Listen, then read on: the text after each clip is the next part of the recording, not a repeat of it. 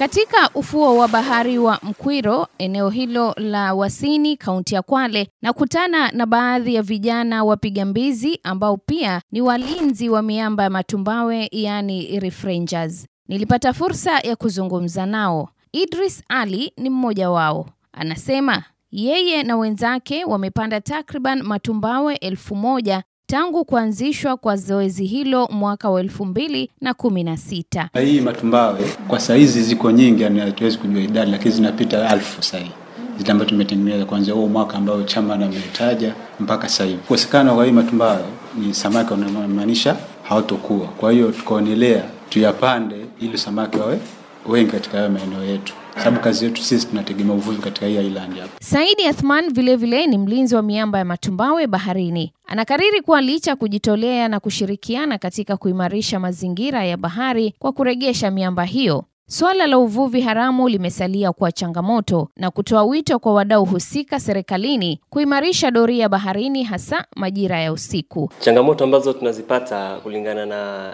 kupanda matumbawe ni uvuvi haramu.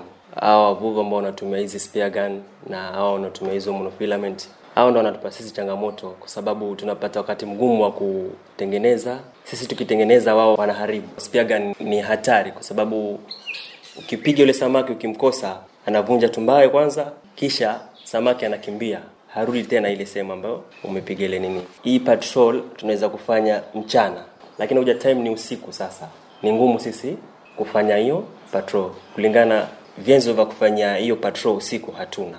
Joshua Wambugu ambaye ni mtafiti wa sayansi ya kijamii kuhusu athari za urejeshaji wa miamba ya matumbawe kutoka shirika la Revolution anasema ili kurejesha miamba hiyo katika hali ya kawaida inahitaji muda zaidi. Wambugu anafichua kuwa kulingana na utafiti walioufanya kwa muda wa miaka sita tangu kuanzishwa kwa zoezi hilo, wavuvi wa eneo hilo wameanza kusherehekea matokeo yake. Kutokana na hiyo kazi imefanyika miaka sita sasa, wameona dalili za mabadiliko kwamba samaki wameongezeka, na wakiongezeka, wale wavuvi wanaovua hapa tu Wasini Chano wanafurahia kupata samaki ambao wanaweza kulisha jamii, ama pia wakiwa na zaidi ya mapato yenye wanapata kutoka kwa bahari, wanaweza uza na angalau wanakuwa na pesa ya kuji inua pia. Ananiarifu zaidi. Juzi kidogo kumekuwa na utafiti kidogo ya kuangalia ni samaki wagani wamekuwa hapo mbeleni na kwa sasa, na kutokana na utafiti inaonyesha kwamba samaki wameongezeka, hata wamefika zile samaki tofauti tofauti aina arobaini hata, na ikiendelea hivyo hatuwezi jua, pengine mwaka utakaokuja, wakati utafiti utafanyika, watakuwa zaidi. Usemi ambao umeungwa mkono na Khadija Mohamed ambaye ni mmoja wa wavuvi baharini na pia ni naibu katibu wa muungano wa wasimamizi wa fuo za bahari katika eneo hilo la Mkwiro. Anasema kuwa urejeshaji wa miamba ya matumbawe umewanufaisha kama wavuvi, kwani kwa sasa wameanza kushuhudia mabadiliko katika kiwango cha samaki na pweza wanaowavua ikilinganishwa na hapo awali kabla ya kupanda miamba hiyo ya matumbawe. Wakati tukiwa sisi wadogo wadogo hapa ndani, tukiingia hivi kwa bahari, walikuwa wanakuja samaki wadogo wadogo wengi, alafu wakapotea. Lakini badala ya kuweka yale matumbawe pale, tumeona wale samaki wameanza kurudi, kwamba ni ishara kwamba yale mazalio yanafanya kazi vizuri. Ananijuza zaidi. Kitambo wakati ule tulikuwa tu, tunakuwa sasa wadogo wadogo, ilikuwa pweza ilikuwa ni wengi wanatambaa hasa kwa mama, alafu baada yake wakaja wakapotea, lakini wanarudi kidogo kidogo. Sasa kitambo hicho mi naanza ilikuwa ni kilo mbili kilo tatu, lakini sasa hivi unaweza kupata kilo nne kilo tano, saa nyingine hata kumi. Unaweza ukabahatika kwa kupata pweza wale ambao wamenona.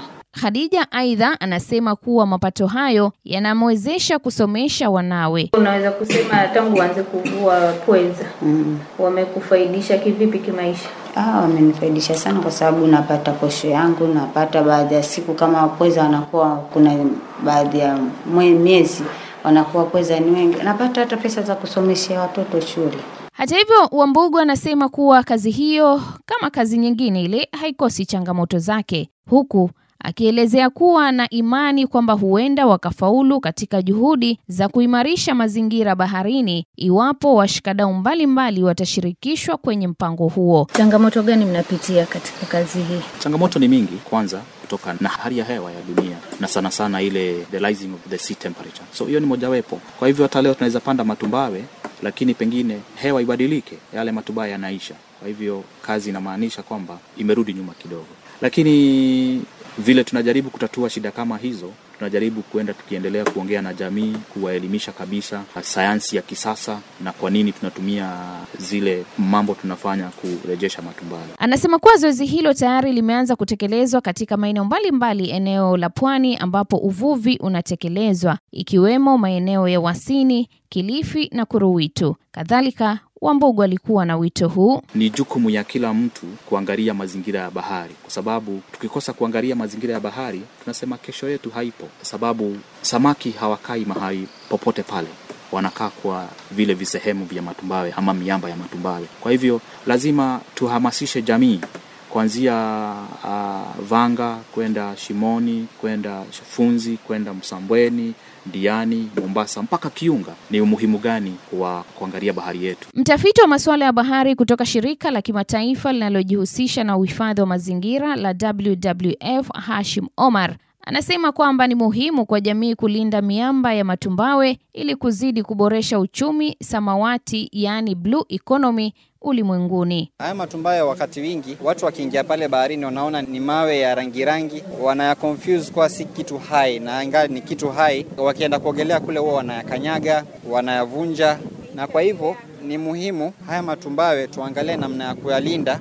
ili wavuvi wetu wapate kufaidika na ile rasilimali kwa kupitia uvuvi, na hii rasilimali inapeana kazi kwa wavuvi takribani laki tisa na haya matumbawe yakikosekana, hawa watu wote watakosa kazi. Vilevile, mtaalamu huyo alikuwa na wito huu kwa jamii. Jamii wanaweza kushirikana na BMUs wakiweka hizi sehemu zinaitwa co-management areas, ambazo ni sehemu baharini ambayo wavuvi wao wenyewe kama jamii wanasimamia ile rasilimali, wanaweza kuangalia ile sehemu vile ilivyo wakaweka mikakati ya kuhakikisha ile matumba yao yanaboreka, na katika njia zingine nyingi sana ni kusimamisha utumizi wa uvuvi haramu, kama kwa mfano kutumia majuya na pia vitu kama kutumia mikuki. Tunapoingiza watalii wetu pale ndani, ni vizuri kuwahamasisha kuwa hizi coral ni viumbe hai na hatufai kuzikanyaga, kwa sababu ukizikanyaga unaziua. Kufikia hapo, msikilizaji, ndio natamatisha makala haya, urejeshaji wa miamba ya matumbawe baharini. Nimekuwa mtayarishi msimulizi Ruth Care, na hadi wakati mwingine,